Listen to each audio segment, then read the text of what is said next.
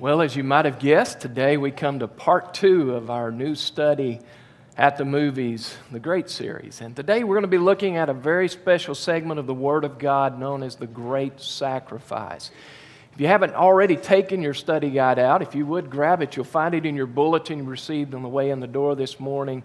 You'll find it to be helpful as we make our way through this study.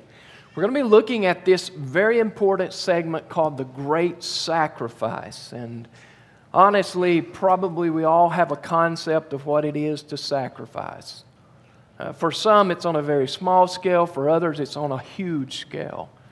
For some of us, we know what sacrifice is because at one point or another in our lives, we've given up the last Dr. Pepper in the refrigerator because someone else wanted it. It's a great sacrifice, isn't it? But then others of us, you've sacrificed to a whole nother degree that most of us will never understand, and in fact, hope we never have to. And that is that you have put your life in harm's way through the military or through the police department or through the fire department. You know what it is to put yourself in danger, in jeopardy to protect others. And some of you, even to a larger scale, because you know what it is to have given up a son or a daughter in the military or in the police department or in the fire department. You've sacrificed your child or your parent or someone in your family for the sake of someone else. You know exactly what that means. So today we want to look at the great sacrifice. Now, all of these sacrifices to the individual, they're relative to the individual. These are big sacrifices. For the people who have given up a loved one, this is a huge sacrifice.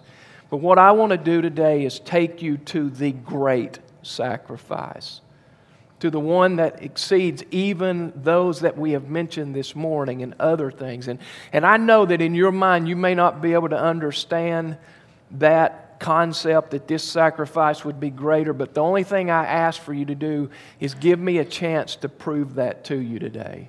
Just give me an opportunity to work through our study and to show you from Romans chapter 5 and verse 8 why this is, in fact, the great sacrifice. So, if you would, just be open to what I have to say today. Allow me to work through it. And then, if at the end we, st- we disagree on something, then that's fine. If you want to come and talk to me about it, I'll be glad to, to spend that time with you and maybe we can resolve the situation.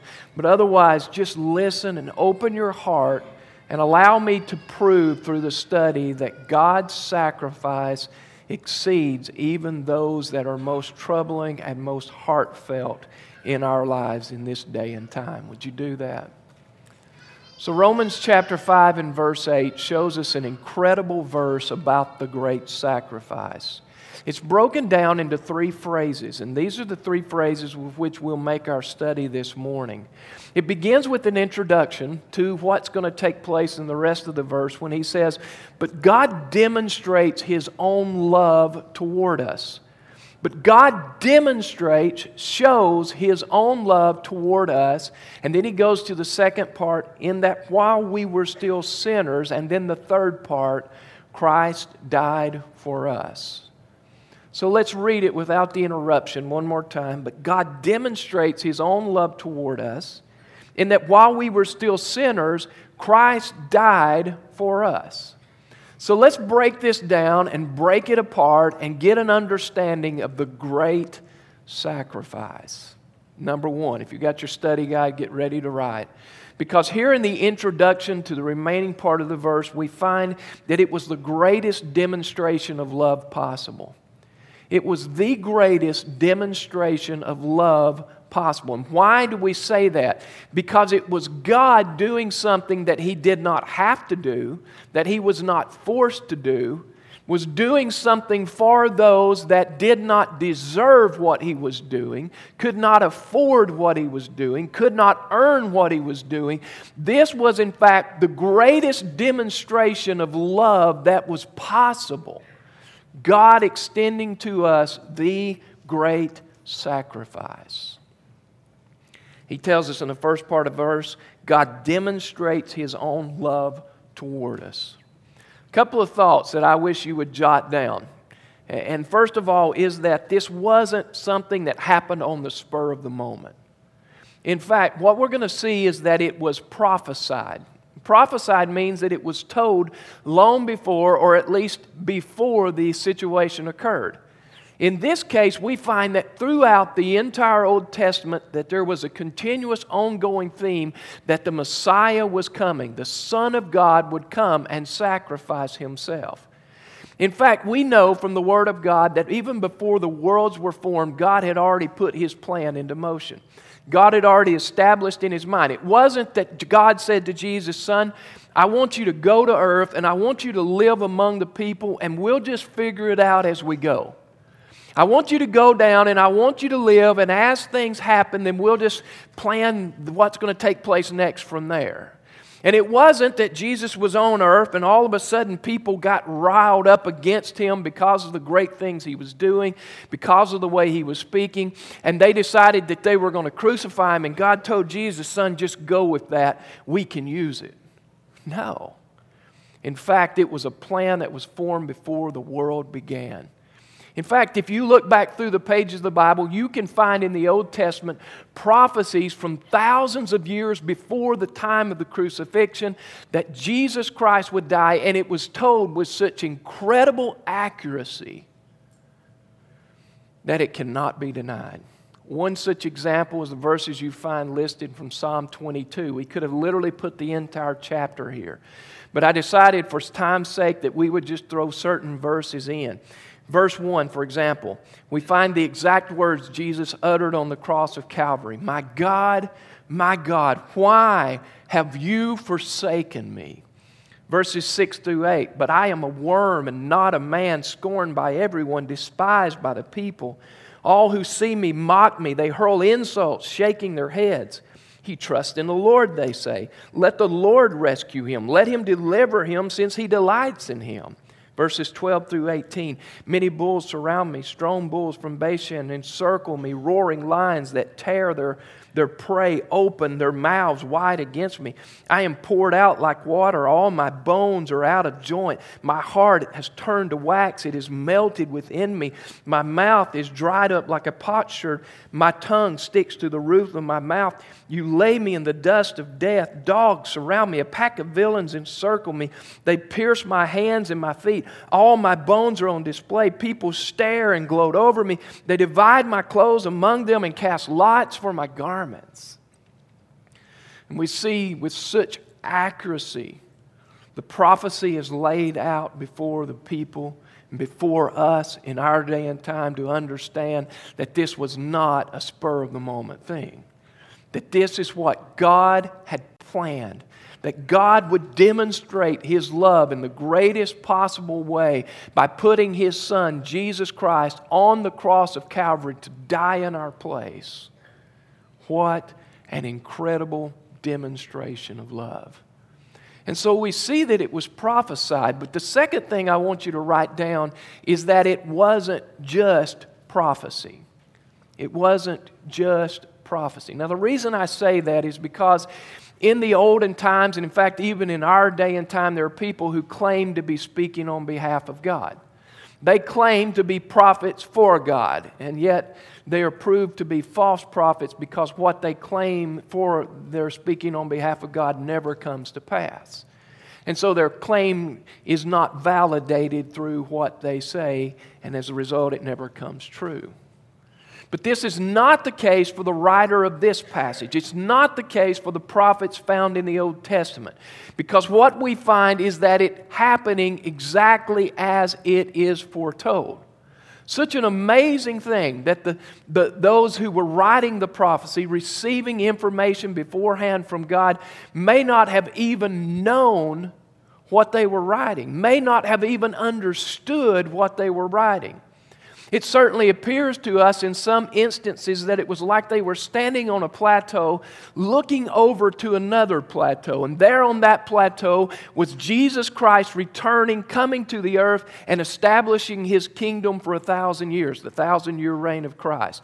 And what was happening that, was that they were looking past the deep valley which included the crucifixion of Jesus Christ, that they couldn't see it. And even though they were writing the prophecy, even though they had received it from God, they couldn't understand Such an incredible demonstration of love. It was impossible for them to totally comprehend that the Son of God would come to this earth to die for people. And who's ever heard of something like that? And it is in this first part of the passage, the introduction, that we see the greatest demonstration of love possible. This then brings us to the second part. Your second fill in says this it was also the greatest substitution possible. And what I would add to this, it was the greatest substitution for man possible. That this sacrifice, the great sacrifice, was the greatest substitution for man that was possible. We find the very last phrase of the verse Christ died for us. Christ died for us. Substitution is a person or thing acting on behalf or serving on behalf of someone else. Here in this case, Jesus stepping out of heaven to take our place, to step into our place. You see, here's a couple of things you can write in if you'd like. Number one, or letter A, is that death was the, was the verdict for the crimes which I had committed against God. Death was the verdict for the crimes which I have committed against God. Death was the verdict. You see, sin, which the Bible says that we have all done, we've all sinned. No one is exempted from this. We've all sinned, and therefore we fall short of God's glorious standard. Sin requires a payment, and that payment is death. Now, what is sin? Sin is literally rebellion against God, it's us breaking the commandments of God. God has told us in the Bible that we are to love God with all of our heart, soul, mind, and spirit. Which one of us could say that we've done that 24 hours a day, seven days a week throughout our lives? None of us. And therefore, we see that we have broken the commandment of God.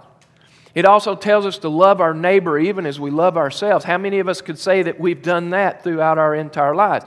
None of us. Therefore, we've broken the commandment of God. The Bible says that we are not to steal, we are not to kill, we are not to bear false witness, we are not to commit adultery. Jesus expanded on this thought when he said, If you even look at someone of the opposite sex with lust in your heart, you've committed adultery with them already. How many of us could stand up and truthfully say we've never broken those parts of the law? You may say, Well, I haven't broken some of them. The problem is the law is one. Breaking it in any part means that it's broken.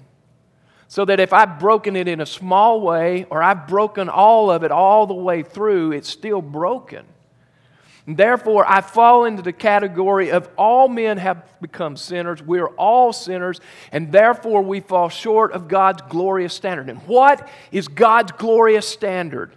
The standard by which I get into heaven, into eternal life on my own. What is God's glorious standard?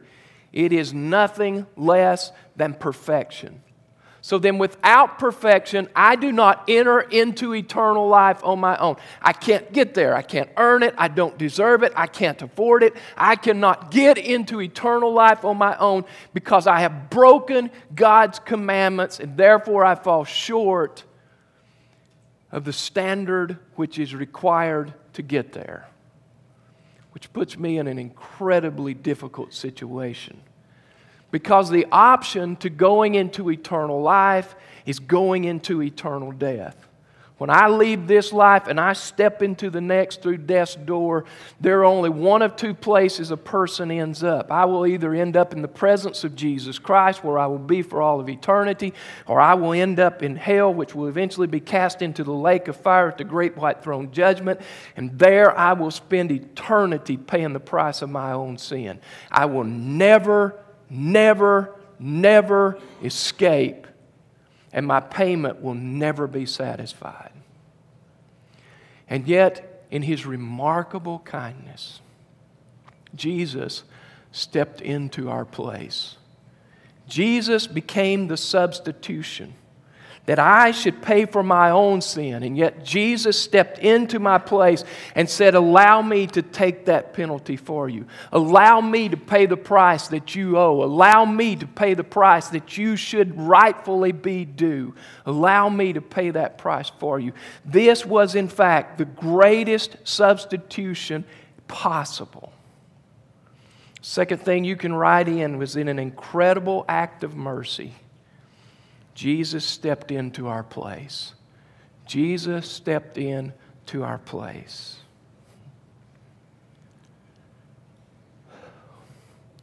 There is a remarkable movie that's based upon books by C.S. Lewis. And in fact, in this first movie, The Lion, Witch, and the Wardrobe, through the Chronicles of Narnia, there is a scene that shows very clearly the depiction of the king dying for his people. And in fact, it is a, a, a, duplication of the crucifixion of Jesus Christ. And it's done in its own way. C.S. Lewis had a way of, of putting it into imagery that people could, could not miss. It was just meant to be imagery that would draw people right into the scene and right into the moment. And this scene that we're going to show you illustrates then the sacrifice, the substitution of one taking the place of others. Now, I need to tell you something up front because C.S. Lewis was trying to depict the underworld here. And he was trying to show the ugliness of those who would be demons for Satan, who would work for Satan, who were working to achieve the death of God's Son. And so, some of the images, although we've brought a lot of them out, Jason has worked hard to bring a lot of those out, there are still some of the images that you may you may deem disturbing. And in fact, if you're not used to seeing things like this, then you may, in fact, find some of the pictures to be scary. So I'm giving you a warning ahead of time. If you want to close your eyes, you want to cover the eyes of your children, if they haven't seen the movie, then, then the warning is out there for you. Otherwise, please watch and see how graphically it describes the crucifixion of Jesus Christ.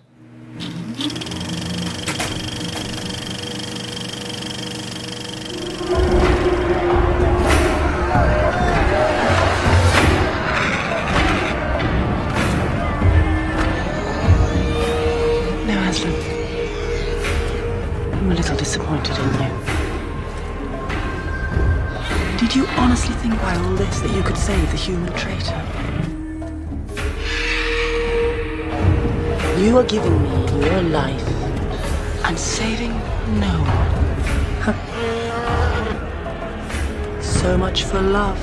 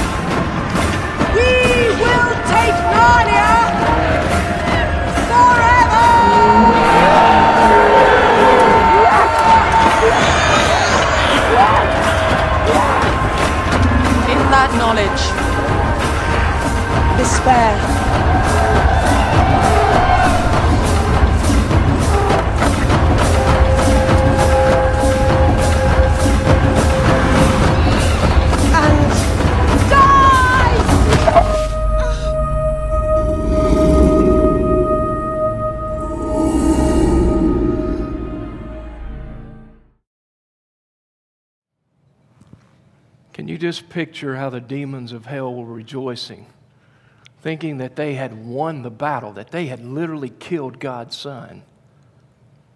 Even as she said, You're going to die today and you're going to save no one. But little did the enemy know that this was part of God's plan. Little did the enemy know that this was exactly what God had laid out before the world had been formed that Jesus Christ would die a death to pay the price of those who could not pay that price for themselves. What an incredible thought. And when we consider the thought that it was our punishment, that it was what we deserved to pay, that justice would have been totally rendered proper had we stepped in and died for ourselves. Jesus, in fact, became the substitution for us. In thinking about this in that way, we have to quickly then move to the third point. And I wish once you write this in that you would keep your notes out until we're completely finished because there's some other things I want you to write down. And that is that we see in this particular verse that it was the greatest injustice possible. And let me add this the greatest injustice to Jesus possible. The greatest injustice to Jesus possible because the verse says, while we were still sinners, Christ died for us. It's important to understand, and you can write this in if you'd like, that Jesus did not deserve to die. I mean, had he deserved to die, it would not be injustice.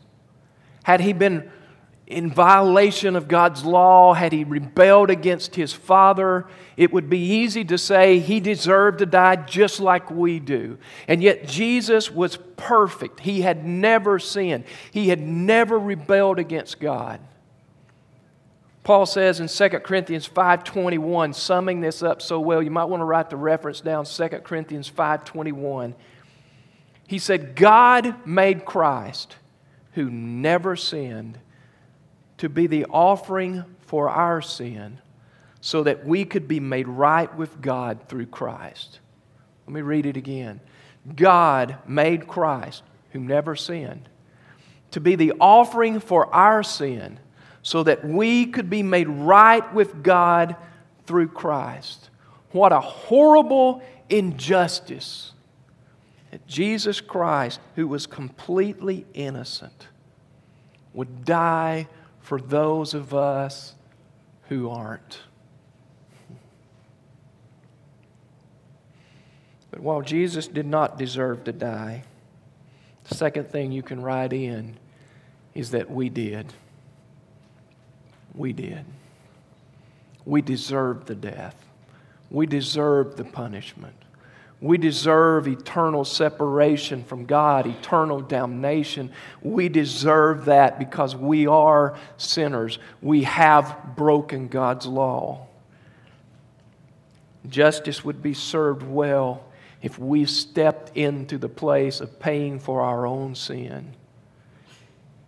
But Christ, who never sinned, became the offering for our sin so that we could be made right with God through Christ. Jesus took upon himself what we deserve, our punishment, so that we could take upon ourselves what we do not deserve, his righteousness. He took upon himself what he did not deserve, our punishment, so that we could take upon ourselves what we do not deserve his righteousness. It's a horrible trade for Christ, except that he was obedient to the plan of Almighty God and thereby brought by his sacrifice the opportunity for us to be forgiven the opportunity for us to enter into newness of life, the opportunity for us to enter into eternal life and bypass the wrath and judgment of Almighty God upon our sin. Injustice? Absolutely. But I am so thankful that Jesus died for me willingly anyway that he still went to the cross because without his sacrifice, there is no hope for me. Without his sacrifice, I am doomed because I do not achieve the level of perfection that's required to get into eternal life. But thank God, through the great sacrifice. I have been extended an opportunity to know what real forgiveness is, an opportunity to enter into the presence of Jesus Christ when I die, and there I will be forever. And so this morning,